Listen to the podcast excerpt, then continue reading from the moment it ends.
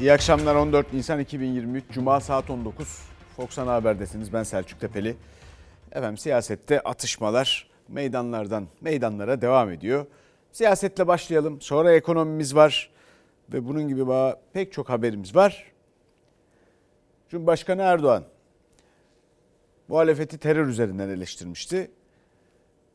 Ankara Büyükşehir Belediye Başkanı Mansur Yavaş aynı zamanda Cumhurbaşkanı yardımcısı adayı biliyorsunuz.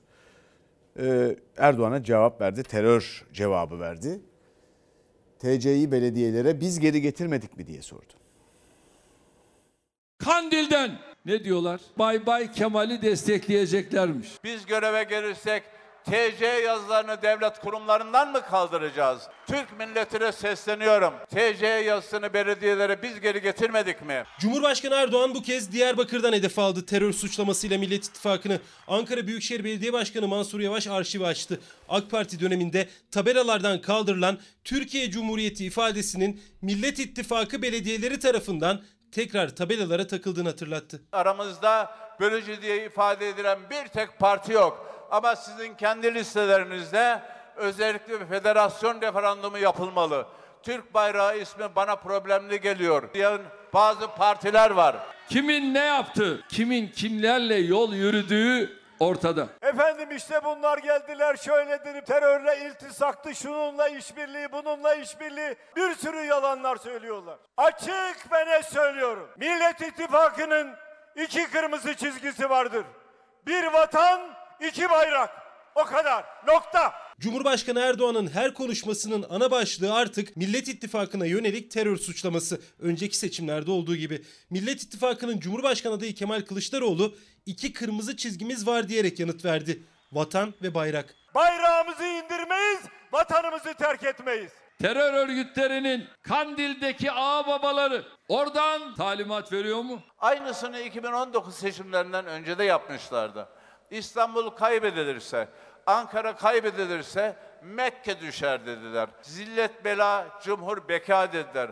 Hatta daha da ileri gidip Mursi mi, Sisi mi dediler. Sisi mi diyeceğiz, Binali Yıldırım mı diyeceğiz? Ama bizler seçimi kazandıktan sonra ne Mekke düştü, ne Kudüs elden gitti. Kendileri de Mursi'den vazgeçip Sisi ile el sıkıştılar. Benim Kürt kardeşlerimi de böyle aldatacaklarını zannediyorlar. Bakıyoruz Kandil'den ve PKK'ya yakın bazı isimlerden iktidarın değirmenine su taşıyan seçimi etkilemesi muhtemel açıklamalar da gelmeye devam ediyor. 2019 seçimlerinden önce de böyleydi. Yine başladılar bizlere kaybettirmek için.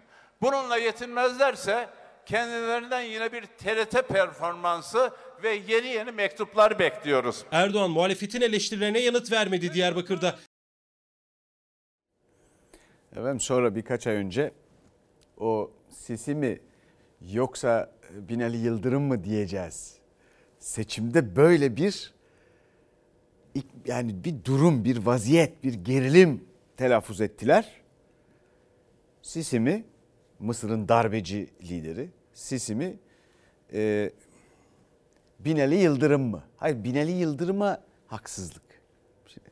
Öyle de sonra da bir de birkaç ay önce e, Katar'da Doha'da Cumhurbaşkanı Dünya Kupası'nda açılışında hatırlarsınız. Cumhurbaşkanı Erdoğan Sisi'yi tercih etti. Yani hatta o zaman da hatırlattım. Yani el el sıkışmanın bin, bin türlü usulü var. Ee, böyle el üstünde el, arada Sisi'nin eli filan. Her iki tarafında bizimkilerin elleri filan. Neyse neticede e, Binali Yıldırım'a Sisi'yi tercih etmişti. Cumhurbaşkanı Erdoğan. Bu siyaset garip bir şey. Efendim bu zamanlarda seçimden önce terörün konuşulması e, bu ülkede bildiğimiz bir şey.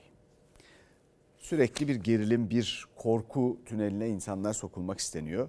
Ve Kandil'deki rezil teröristler, elebaşları, PKK'nın iğrenç liderleri de emin olun buna uygun kullanışlı bir terör örgütü vaziyetine gelip 2015 seçimlerinden sonrasını filan hatırlayın. Artık kime hizmet ediyorlarsa yalnız hiç öyle düşünüldüğü gibi bu sloganlardan hareket etmeyin yani. Buna hizmet edip ona göre o iğrenç terör gelirleri devam etsin istiyorlar. Devam etsin istiyorlar. O yüzden Kandil duruyor orada, duruyor. Hep duruyor.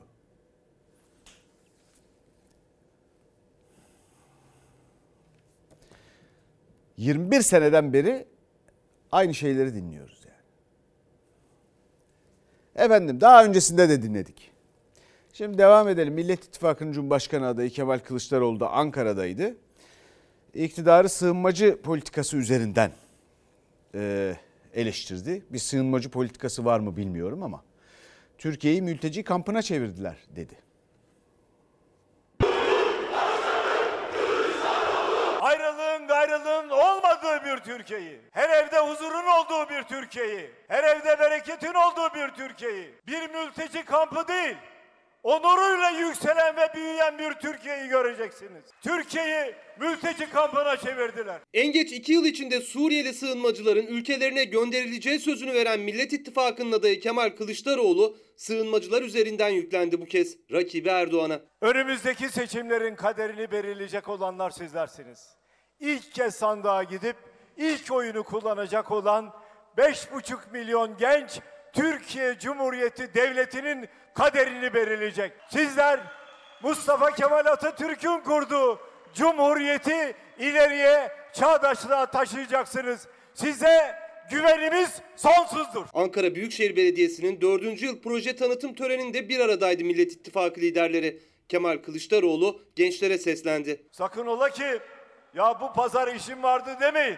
14 Mayıs'ta tatile gideceğim demeyin. Sandığa gideceksiniz, oyunuzu kullanacaksınız, sandığa sahip çıkacaksınız ve dünya siyaset tarihine çok önemli bir armağan bırakacaksınız.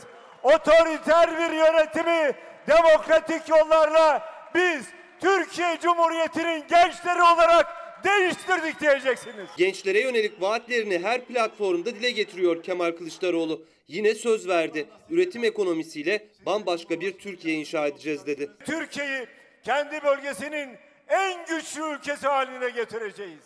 Akdeniz'i göreceksiniz. Oranın nasıl bir üretim merkezi haline dönüştüğünü göreceksiniz. Katma değeri yüksek ürünlerin nasıl üretildiğini göreceksiniz. Unutmayın, sizin hayalleriniz benim hedefim olacaktır. Efendim şimdi çok daha fazlasını isteyin. Bu ülkenin insanları çok mütevazı isteklere sahipler. Bu ülkenin kapasitesi, potansiyeli sizin emekleriniz. Bu ülkenin hikayesi, bütün bu geçirdiği binlerce yıl boyunca ortaya koyduğu bütün bu medeniyet örnekleri ve şimdiki 100 yılı tamamlamış cumhuriyet.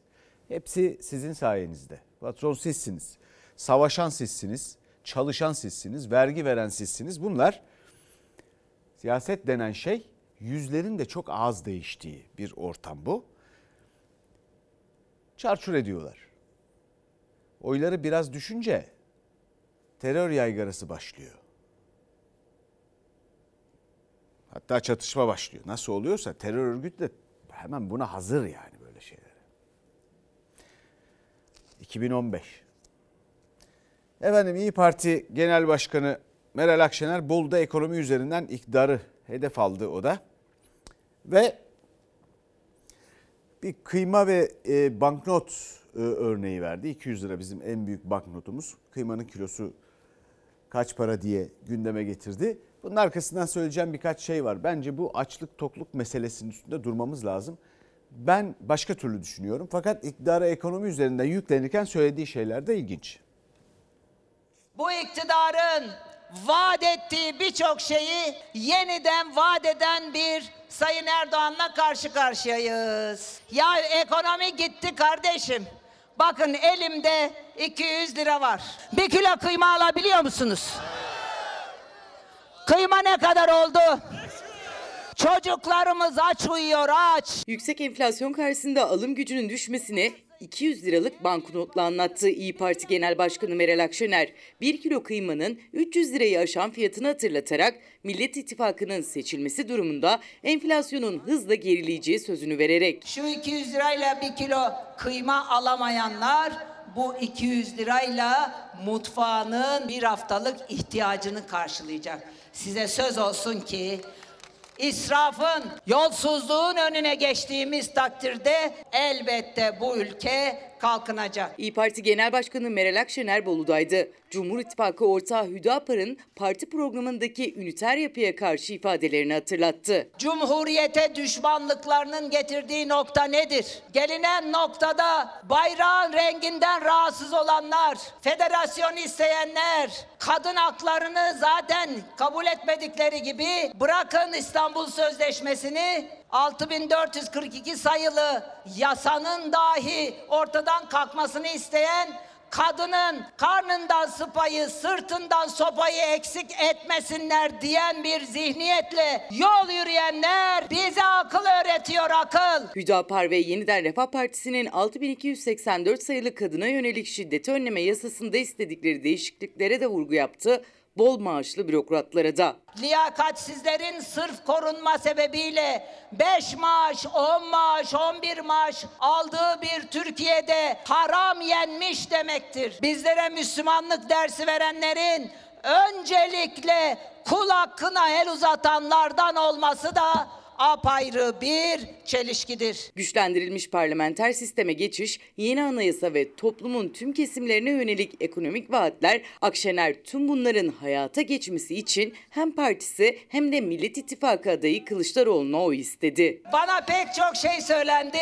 Allah'ıma şükür hırsız diyemediler. Sayın Kılıçdaroğlu'na da pek çok şey söylendi ama ona da hırsız diyemediler. Bütün iftiralara rağmen biz ayakta kaldık. Niye ayakta kaldık? Harama el uzatmadığımız için. Sizlerin helal oylarınızla seçilmek istiyorum. Sizlerin helal oylarınızla başbakan olmak istiyorum. Sayın Kılıçdaroğlu'na da oy istiyorum. E oy verirseniz olunur. Öyle bağırmakla olmaz. Oy verin olalım. Evet şimdi bu ekonomiyle ilgili olarak bu en büyük banknotla bir kilo kıyma alınmaması denklemi gayet basit, akılda kalıcı, iyi, güzel. Fakat bu iktidar bu ülkeyi açlıkla sınıyor ki olacak iş değil. Bu ülke bulunduğu yer itibariyle Anadolu, Trakya verimliliği itibariyle, tarihi itibariyle dünyanın en verimli birkaç ovası filan burada. Böyle açlıkla sınanması filan yani kötü performansın, kötü siyasi performansın, kötü politikaların dibi artık yani dibi. Dolayısıyla iktidar açlıkla sınıyor. Muhalefetin tokluk vaat etmesiyle bu ülke bir yere varamaz. Karın tokluğuna vatandaş olunamaz bu ülkede. Bu ülke şu an olduğunun su içinde dört katı zengin olmalı bütün insanlarıyla beraber. Adil bir şekilde de paylaştırılmalı bu para bütün gıda ürünleri içinde kendi hayatında doğru dürüst yer alan, şimdi tabii içeriğini tam bilmiyoruz. Yolsuz yordamsız o işlerde. Birileri bakıyor mu bilmiyorum. Peynirde süt var mı? Efendim sütte ne var? Bilemiyorum. Fakat bunların her birinin dünyada ayrı ayrı marka olma ihtimali var. Bununla ilgili detaylara da geleceğiz ama şimdi siyasetten biraz devam edelim. İcraat meselesi. Ee, büyük iki büyükşehir belediye başkanıyla Ankara ve İstanbul Cumhurbaşkanı Erdoğan arasında ve Cumhurbaşkanı ve AK Parti Genel Başkanı Erdoğan arasında bir icraat polemiği tartışması var biliyorsunuz. Ve başkanlardan bir icraat yanıtı daha geldi. Başlayalım. Hayırlı uğurlu olsun. 3 yılı geçti. Bir çivi dahi çakamadı. Geride bıraktığımız dört yılımızı anlatmak için bir araya geldik. Hesap vermeye geldik bugün buraya. Yaptığımız ya da yapımına başlamak üzere olduğumuz yaklaşık 200 projemizi sizlerle paylaşmaya geldik. Maaşları bile ödeyemez demişlerdi. Bugün Ankara Büyükşehir Belediyesi bırakın maaşları onlardan kalan 5 milyarlık borcu ödedi. Bir daireyi dönüştürmek en az 4 canı kurtarmak demek. O bakımdan biz aslında burada bugün attığımız 336 dairelik temel ile nereden baksanız 1400'e yakın vatandaşımızın hayatını kurtarıyoruz. Cumhurbaşkanı Erdoğan'ın bir çivi bile çakmadılar sözlerinin hedefindeki belediye başkanları. Ankara Büyükşehir Belediye Başkanı Mansur Yavaş ve İstanbul Büyükşehir Belediye Başkanı Ekrem İmamoğlu yaptıkları icraatları anlatarak yanıt verdiler. Yavaş sosyal belediyeciliğe dikkat çekti, yardımlar asla kesilmeyecek dedi. Hatırlarsınız sosyal yardımları kesecek demişlerdi. Biz bu yardımları kimseyi rahatsız etmeden çağdaş bir hale getirdik. Türkiye'nin en kapsamlı şehir kartı olan başkent kartı kentimize kazandırdık. Hemşehrilerimizi herkesin önünde gıda kolisi vermek suretiyle rencide eden sistemi kökten değiştirdik. Millet İttifakı'nın Cumhurbaşkanı Yardımcısı adayı Mansur Yavaş, ittifak üyelerinin de katıldığı 4. yıl projelerinin tanıtım töreninde konuştu. Cumhur İttifakı'nın seçim vaadi olarak sunduklarını Ankara Büyükşehir Belediyesi olarak icraate döndürdüklerini anlattı. Sayın Cumhurbaşkanı üniversite öğrencilerine 10 GB internet vereceklerini vaat etti. Pandemi döneminde maalesef bu verilemedi. Biz verdik. İnternete erişim sıkıntısı yaşayan 74 bin öğrencimize 9 ay boyunca 10 GB ücretsiz internet desteği sunduk. Yapılanları anlatırken yapılmayanlara da isyan etti Yavaş. Gündeminde projesi hazır olduğu halde onay çıkmadığı için hayata geçiremedikleri metro projesi de vardı. Projesi hazır. Biz kredisini 15-20 yıl vadeyle buluruz. Biz yapmaya hazırız. Büyükşehir belediyelerinin başkanları onlarda değil mi? Ya bir eseriniz olsun be. Millet İttifakı'nın bir başka Cumhurbaşkanı Yardımcısı adayı Ekrem İmamoğlu da Kiptaş Kentsel Dönüşüm Toplu Temel Atma Programı'nda cevap verdi Cumhurbaşkanı Erdoğan'a. Hatay Defne'deki hastane temel atma görüntülerini hatırlatarak. Temel gerçek olunca topluluk da gerçek oluyor. Böyle samimi bir iletişim kuruyoruz. Şimdi biz cami yaparız merak etme. Haddini bileceksin hadsiz. Biz cami satmayız. Biz cami yaparız cami. İBB Meclisi'nde Nisan ayı toplantısında ise AK Partili Tevfik Göksu'nun konuştuğu sırada CHP sıralarından yükselen cami sattığınız sözleri üzerine kavga çıktı. Meclis üyeleri birbirine girdi, oturuma ara verildi. Ara veriyorum, meclise ara veriyorum. Efendim bunlar ecdadımızın ibadet eder gibi inşa ettiği şehre ihanet ettiğini itiraf edenler, söyleyenler. Eserlerden bahsetmişken mesela dün bu işin affı maffı olmaz demişti Cumhurbaşkanı Erdoğan. 8 kez imar affı çıkan bir dönem AK Parti dönemi. 8 kez. 8 kez en sonuncusundan 20 milyar liradan fazla para toplandı. 10 milyon kadar insan başvurdu. Bunlar yüzünden yıkılamayan, dokunulamayan bir sürü bina ortaya çıktı. Bir bölümünde insanlar can verdi. 50 binin üzerinde 50 bin 500 can kaybımız var.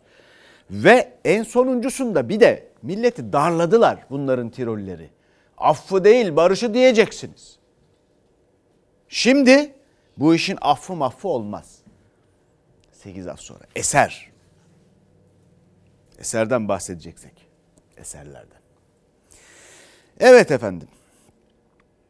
Muharrem İnce Erdoğan'ın memleketindeydi ama Rize'deydi yani. Ama kendisi de Rizeliymiş meğer. İlk kez Rize'de, dedemin memleketinde, anneannemin memleketinde partimizin işaretini gösteriyorum. Bizim işaretimiz bu. Ne bu? Üçüncü yol. Memleket Partisi'nin işaretini Dede Ocağı ama aynı zamanda Cumhurbaşkanı Erdoğan'ın da memleketi Rize'de tanıttı Muharrem İnce. Bu nereden çıktı diyorlar. Ya arkadaşlar baş parmağı Erbakan Hoca kaptı. İşaret parmağını başkası kaptı. E, işaret parmağıyla orta parmak zafer işareti. E, dört parmağı Erdoğan kaptı.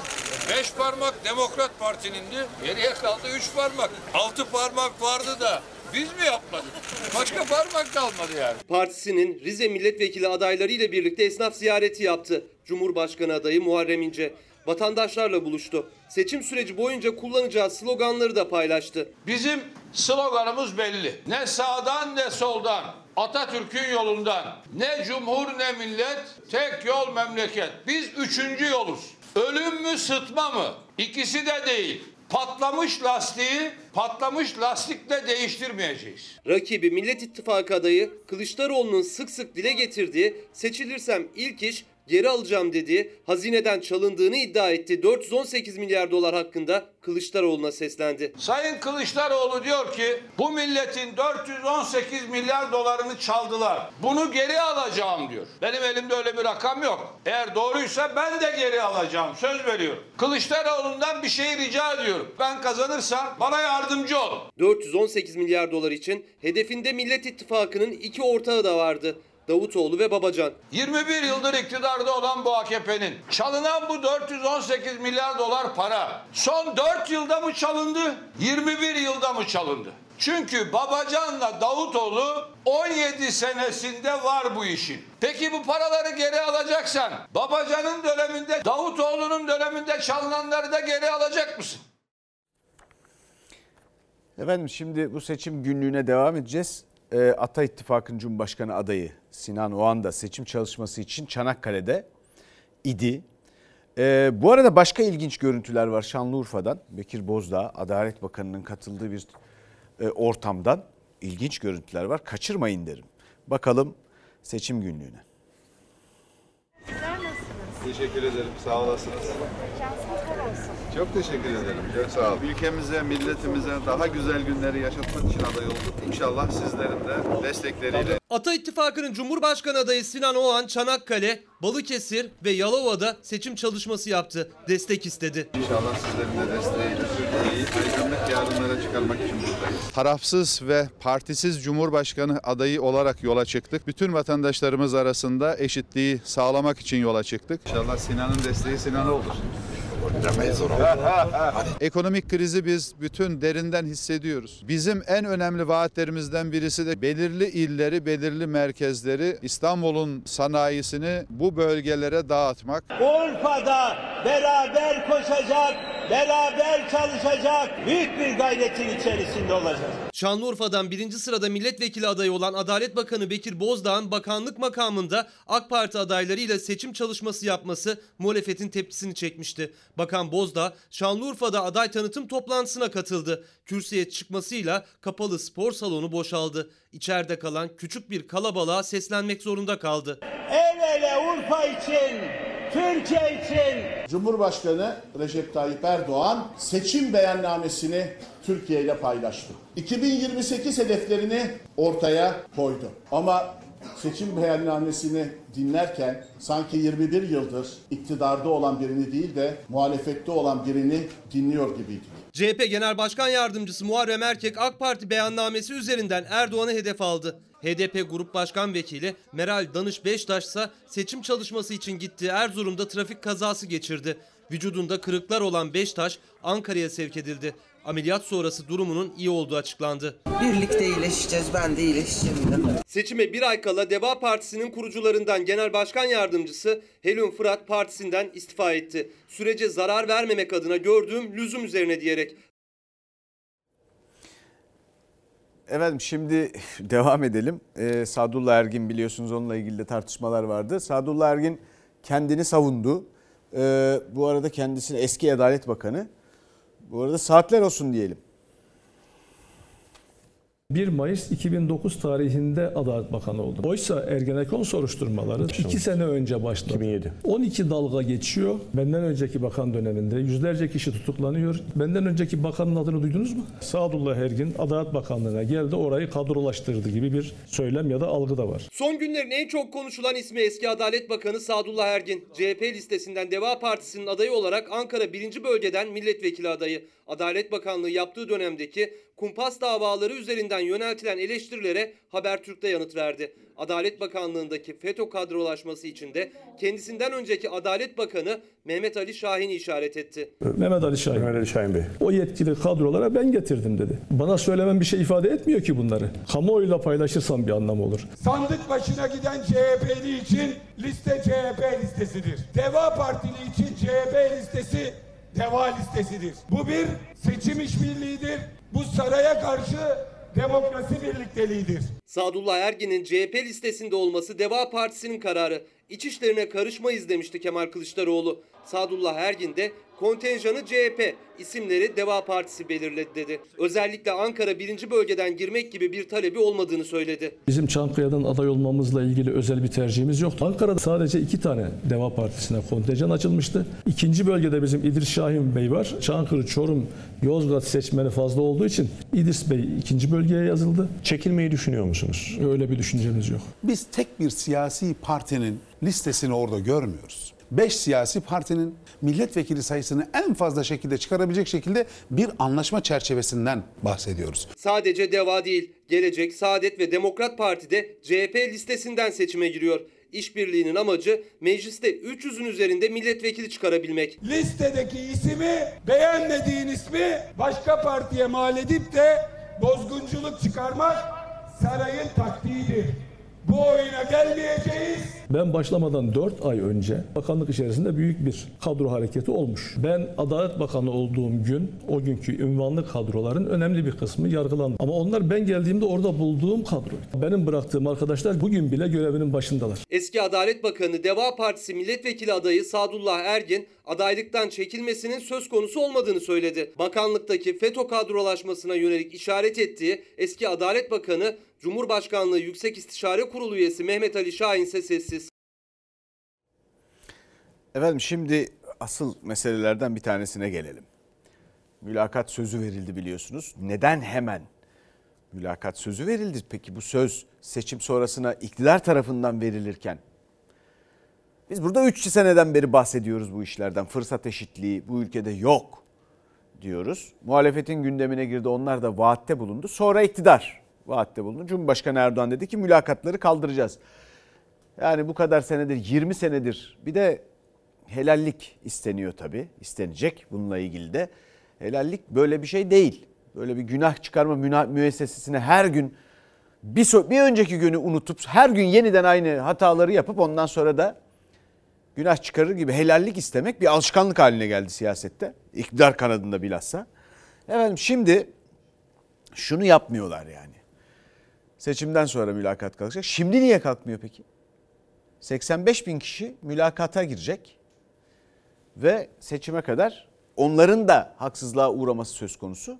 Sınavlarını kazanmışlar, kazanmış insanlar. Kalkmıyor. Niye? Niyesini görün. Başkanın oğlu mülakatla nasıl kaymakam olmuş? Kamuya işe alımlarda sınavlardaki başarı sıralamasını esas alarak bu konudaki tereddütleri de gideriyoruz. Hem bunu diyorsunuz hem de daha yeni İçişleri Bakanlığı sınav sonucu açıklıyor. Yazılıdan 71,5 puan alan kişi sözlüde 91 puan verilerek sınav kazandırılıyor.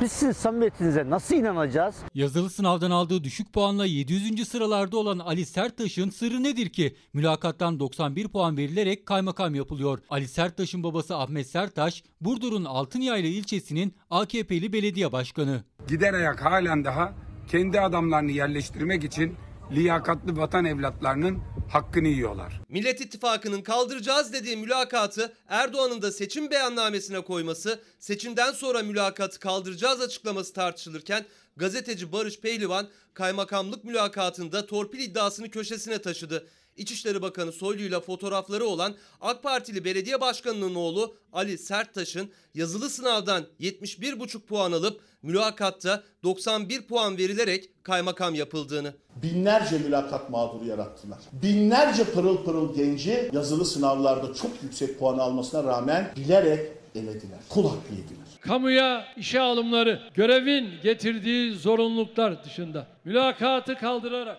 gençlerimizin sınavlardaki başarı sıralamasına göre yapacağız. Erdoğan 11 Nisan'da açıkladı kamuya işe alımlarda mülakatın kaldırılacağını. Bir gün önce 10 Nisan'da İçişleri Bakanlığı kaymakam olan yeni 200 ismi açıkladı. Yazılı ve sözlü mülakatta aldıkları puanları da o listede yer alan 200 isimden biri olan Ali Serttaş'ın yazılı sınav sonucu 71,5, sözlü mülakat puanı 91. Burdur'un Altınyayla ilçesinin AK Partili belediye başkanı Ahmet Serttaş'ın oğlu. Baba oğul İçişleri Bakanı Soylu'ya yakın isimler. Süleyman Soylu'yla boy boy fotoğrafları çıkan kaymakam adayı Ali Serttaş mülakat notuyla kaymakam yapmışlar. AK Partili belediye başkanının oğlu sözlü sınav mülakatından aldığı yüksek puanla İlk 200'e girdi. Yani kaymakam oldu. Şimdi atama bekliyor. Tam da muhalefetin Erdoğan'ın seçimden sonra mülakatı kaldıracağız açıklamasına tepki sürerken. Siz kirlenmişsiniz. Mülakatı kaldıracağız dedikten iki gün sonra hala mülakatla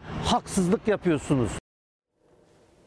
Bir gece gece yarısı kararnameleriyle bu ülke kadına şiddetin önüne geçmeye çalışan kendi yaptığı, dünyaya da imza attırdığı İstanbul Sözleşmesi'nden, uluslararası sözleşmelerden çıkıyor. Fakat bu mülakat meselesini kaldırmıyor. Neden? Böyle arkadaşlar bu ülkede kaymakamlık yapsınlar diye vatana millete fayda bekliyoruz ondan sonra da. Türkiye Cumhuriyeti vatandaşlarının devleti ve ülkesi mi burası? Yoksa bir iktidar partisinin mensuplarının mı sadece? Peki. Bir de 70'i kıl payı almıştı geçmiş 71 71 buçuk filan. Ona da 90 vermişler. Birkaç kişi var adaylar arasında kaymakam adayları arasında 90 alan. Mülakatta yükseltmiş. Öbür tarafta 70'in altında zaten geçemiyor biliyorsunuz sınavı. Sinan Ateş suikasti. Burada da bir yeni tutanak iddiası var.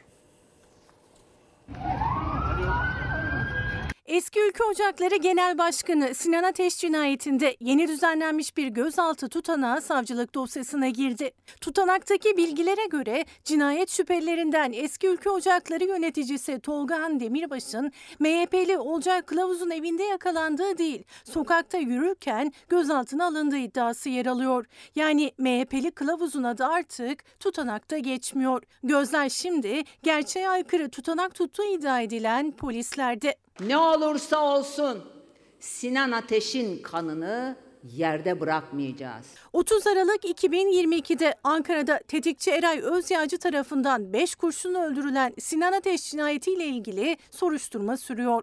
Soruşturmayı yürüten 3 savcının iddianameyi hazırlaması beklenirken gözler Milliyetçi Hareket Partisi Mersin Milletvekili Olcay Kılavuz'un evinde yakalanan cinayet şüphelisi Tolgan Demirbaş'ın gözaltına alınmasıyla ilgili polis tutanağına çevrildi yeniden. İki kez gözaltına alınıp serbest kalan, üçüncü gözaltı sonrası tutuklanan Demirbaş'ın cinayetten bir gün sonra Olcay Kılavuz'un evinde olduğu tespit edildi.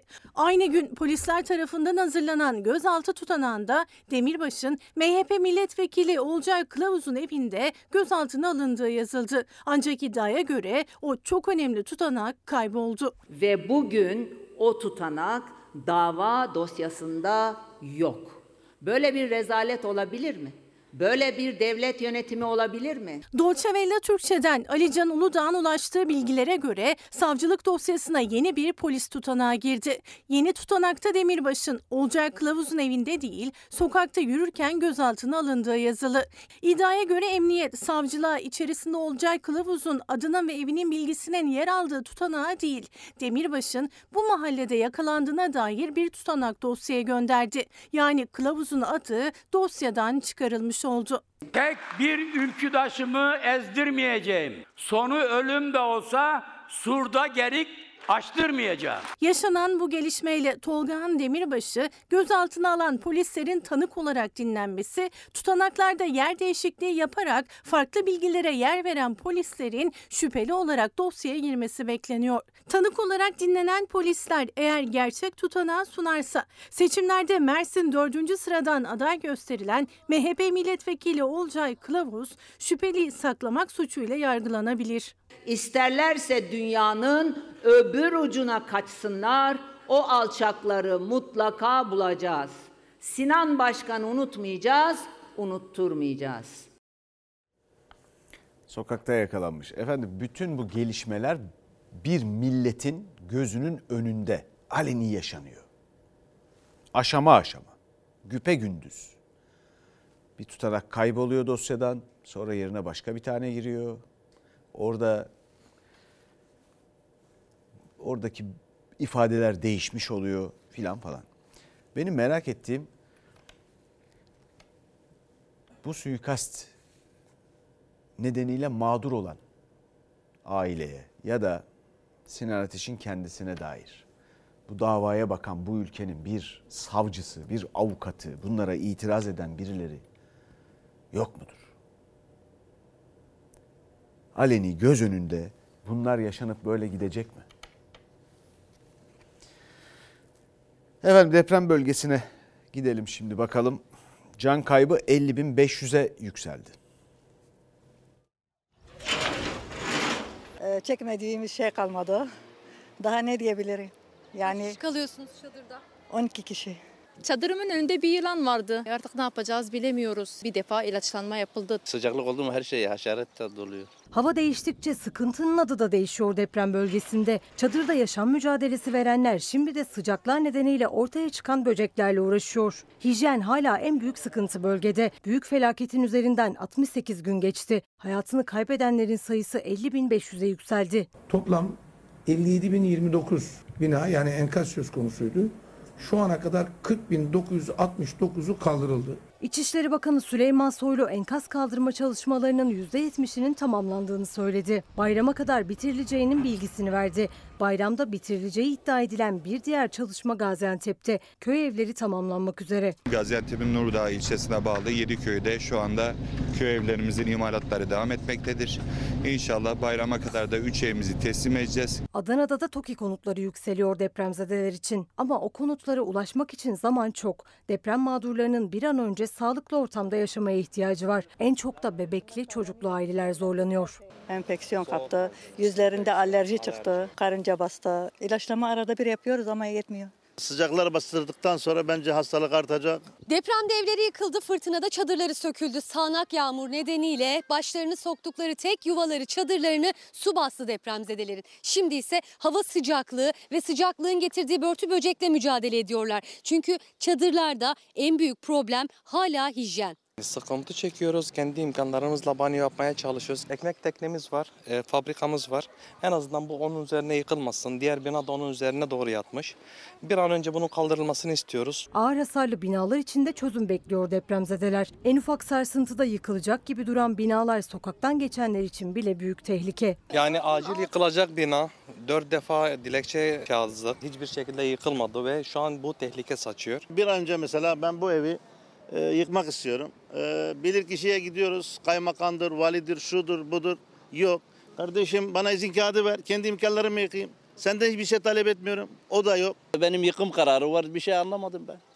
Yıkılmadı hala. Yıkılmadı hala. O bir de hayvanlarım var ben kredi çekmişim.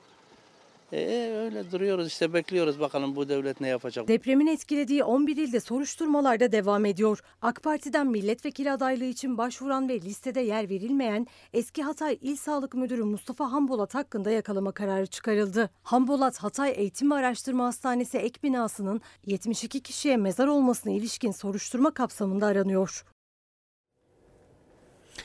Efendim bir kıymetli izleyicimiz demiş ki patron sizsiniz diyorsun ya oy vereceğim parti oy vermeyeceğim partinin logosu altında. Şimdi söyler misin hala patron ben miyim? Kesinlikle sizsiniz. Bir kere bütün bunların farkındasınız. Bunların tahlilini yapabiliyorsunuz. İkincisi bugüne kadarki siyasi kalıplarla hangi parti kastediliyor hiç bilmiyorum. Burada yazmamıştı kıymetli izleyicimiz. Dünya değişiyor. İdeolojiler üzerinden, siyasi partiler üzerinden bile siyaset üretmek artık insanlarla arada mesafe uzadığı için yani vatandaşla gerçekten asil olanla bütün bu prosedürler gerçekten her şeyi yıpratıp eritmeye, aşındırmaya başladığı için siyasi prosedürlerden bahsediyorum. Onlar bile rafa kalkmak üzere belli bir süre sonra. Böyle bakmayın. Anlatmaya devam edeceğim. Benim sürem doluyor çünkü. O yüzden şimdi diğer habere geçiyorum. Belki bir dakika bölümünde konuşmaya devam ederiz bunu ama çok güzel soru bu. Efendim şimdi bir kentsel çaresizlik hikayesi.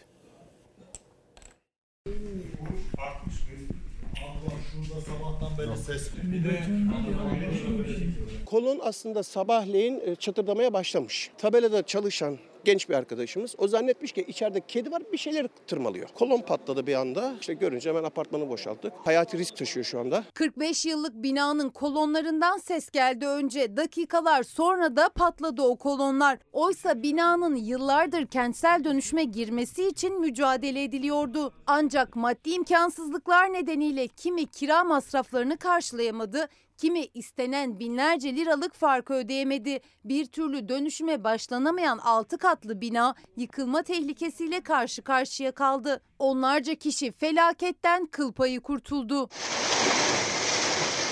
Biz zaten 3 senedir uğraşıyorduk. Belediyenin de sunduğu imkanlar vardı. İşte artı katlar veriyorlardı, imkanlar veriliyordu. Ama biz bir tane daire e, sahiplerini, arka binadaki sahiplerini bir türlü ikna edemiyorduk. En büyük sorun ne? Niye insanlar uzlaşamıyorlar? Yani maddi olarak mesela herkes şu anda çıkmak zorunda. Çıktıktan sonra gidecek yeri olan var, olmayan var. Hem evsiz kaldık, hem eşyasız kaldık. Biz aslında depremi yaşamadan deprem mağduru olduk. İstanbul Bahçeli Evler'deki Şahin Apartmanı Perşembe akşamı saat 5 gibi çatırdamaya başladı. O çatırdamayla beraber bina sakinleri hızla kendilerini dışarıya attılar. Ama sadece onlar değil binanın hemen yanı başındaki iki blokta daha yıkılma tehlikesi var. Bu yüzden bu üç bloğu da boşaltmak zorunda kaldı yetkililer. Alabilecek misiniz eşyaları? Sadece çuval aldım yanıma. Kişisel eşyalarımızı alacağız. Dedik ki gelin dört bina birleşelim anlaşamadık. Anlaşamadığımız için biz kendimiz tek yaptırmak zorunda kaldık. Sizin bina yapıldı mı yerleşildi mi?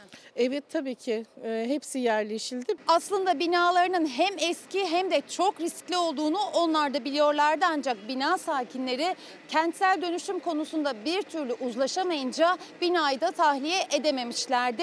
Ta ki bina kendi kendine çatırdamaya yıkılma riskiyle karşı karşıya kalana kadar. Şimdi ise sadece ellerine aldıkları bir çuvalın içine ne kadar eşya sığdırabilirlerse o kadar eşya alacaklar ve apartmanı terk edecekler.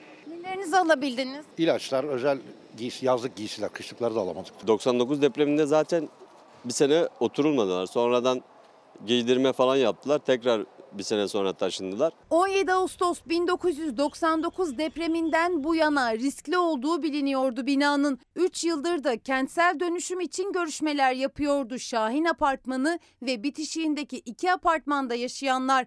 Ancak her görüşme maddi sorunlar nedeniyle çıkmaza girdi. Dönüşüm çaresizliği neredeyse onlarca kişinin yaşamına mal olacaktı. İstanbul'da büyük bir felaketin eşiğinden dönülen o bina kontrollü şekilde yıkıldı. Kiralar malum, yaşanan sıkıntı malum. Ee, nereye gideceğiz, ne yapacağız belli değil. Dul ve yetim maaşlarına zam yapılmamış diyen izleyicilerimiz var. Şimdi bakalım hayat pahalı bayram zamları. Sadece lokum değil her şey pahalı. Biletlere bakmadık zaten. Neden bakmıyorsunuz? Pahalı. Bayramda ne yapacak? Bayramda Evet yani Gelene ne ikram? pek gelen Kolonya. olmayacak herhalde. yani gelirlerse de Tatlı. tatlı Tatlı yok. Yok. Getirirler belki. Tüketicinin baklavaya alternatif olarak bayramda ikram ettiği lokum da taneyle satılıyor artık. Etiketlerde tanesi 5 lira yazıyor. Geçen sene 120 lira olan baklava bu sene 270 lira. Tatlılara bir yılda %100'ün üzerinde zam geldi. Bayram alışverişine çıkanlar fiyatlara bakıp geri döndü. Çok pahalı. Kalamadan gidiyorum. Hoş gidiyoruz. Gelmeyecek mi çocuklar torunlar? Gelecekler ama çok pahalı. Ramazan'da almadık. Yemedik yani doğru dürüst. Bisküviyle Ramazan çıkardık. Ramazan ayında bayramda İstanbul'da ucuz tatlı arayanlar genelde Eminönü'nün yolunu tutuyor. Burada nispeten fiyatlar biraz daha uygun oluyor çünkü. Cevizli baklavanın kilosu 250 lira, fıstıklı baklavanın kilosu 270 lira. Ama buradan çıkıp mahalle dükkanlarına girdiğimiz zaman fiyatlar 500, 600 hatta 700 liraya kadar çıkıyor. Baklavaları 600, 700, 800 liraya satanlar var. Apartmanın alemi. Çalmıyorum kendim yapıyorum. Evde yapmanın maliyeti ne kadar? Tereyağlı, bol cevizli 250 liraya çıkıyor ama tepsi kilo değil. Fiyatlar mı? Ayyuka çıkmış. Alıyor musunuz? Yok. Bilmem. Şeker tutacağız. Bayramda misafir bekleyen alışveriş telaşındayken bayram tatilini bir haftalık okul tatiliyle birleştirerek şehir dışına çıkmak isteyenler de fiyatlar karşısında şaşkın. Şehir dışına çıkmak artık imkansız yani bugün arabamızla bile gidemeyiz yani. Yeme içme tabii çocuklar var biliyorsunuz. mümkün değil yani. Her sene bu saatler, bu zamanlar yer bulamazdı. Bu sene millete para mı yok, seçimden midir, biletler pahalı mıdır? Ondan dolayı bu sene işler çok kötü. Hafta sonundan itibaren yoğunluk bekliyor otogarlar. Bekledikçe fiyatlar artıyor. Otobüs ve uçak bileti fiyatlarının tatil günlerindeki fiyatları normal günlerin üzerinde. Anneannelerin yanına gidiyoruz. Nereye? Balıkesir Akçay. Yol ücretleri tabii ki korkunç bence. 350-380 civarıydı. İşte şu anda 500'e yakın. Yazlığımız var belki oraya kaçacağız öyle düşünüyoruz. Ne İğne- tarafta? İğneada. Uzak bir yere gitmeyi düşünmezdik açıkçası. Fiyatlar uçuk. Son 2-3 yıldır bu şekilde. Yani tatil planı yapamıyoruz. Her birinizi milletime emanet ediyorum. Sana söz iktidar olacağız. İktidar. Sandıkları korumak benim işim benim. Ata ittifakı güneş gibi parlayacaktır. Nefesler tutuldu. 14 Mayıs'ta Türkiye önce sandık başına sonra ekran başına gidecek. Sandıkta 4 aday var ama ekranda seçim belli. Artık çok az bir süre kaldı. Oyunuzu nerede kullanırsanız kullanın ama o gece 14 Mayıs gecesi burada Fox ekranında buluşalım. İlker 15 saniyeyi yiyince bana tek bir şey söyleyecek süre kaldı. Patron sizsiniz. Cumhurbaşkanlığı ve milletvekili seçimi birlikte yapıldı. Fox'ta seçim yayını Gülbin Tosun'la ana haberden hemen sonra başlayacak. Selçuk Tepeli ve İlker Karagöz sandık sandık tüm sonuçları anında Türkiye'ye ulaştıracak. Bekir Ağırdır o sonuçları sıcağı sıcağına yorumlayacak. Seçimin gidişatını birlikte değerlendireceğiz. Fox Haber'in deneyimli muhabirleri de alanda. Adayların havasını, parti genel merkezlerindeki son durumu canlı yayınlarla anlatacak. Ankara'nın nabzını en iyi tutan, en sağlıklı analizleri yapan gazeteciler. Murat Yetkin, Çiğdem Toker, Nevşin Mengü, Deniz Zeyrek, Türkiye'nin bu uzun gecesinde Fox ekranlarındalar. Fox Haber Genel Yayın Yönetmeni Doğan Şentürk ve Fox Haber Ankara temsilcisi Tülay Ünal Öç'ten son dakika bilgileri yine onlarda olacak. Biz daha iyisini yapana kadar en iyisi burada. En doğru, en güvenilir ve en hızlı sonuçlar yine burada. Seçim gecesi klasiğiniz Fox Haber'de. Bir ekrandan daha fazlasında. Türkiye'nin seçimi 14 Mayıs'ta Fox'ta. Bu akşam orta sayfa akşamı ayrıca onu da hatırlatalım saat 11'de. Şimdi bir reklam aramız var sonra bir dakika bölümünde buradayız. Efendim yüzde 9.2 azalmış inek sütü üretimi Türkiye'de. Arka arkaya aylardır azalıyor. Yumurta üretimi yıllık yüzde 6.6 azalmış. Bunların azalacağı azalmaya devam edeceği belliydi. Enflasyon konusunda da dünyada gıdanın yükseldiği tek ülkeyiz şu anda neredeyse. Efendim bizden sonra Tetik Çinlioğlu var yeni bölümüyle. E, bu akşam orta sayfa akşamı saat 11'de biliyorsunuz gece ve Gülbin Tosun'a da kolay gelsin. İyi akşamlar.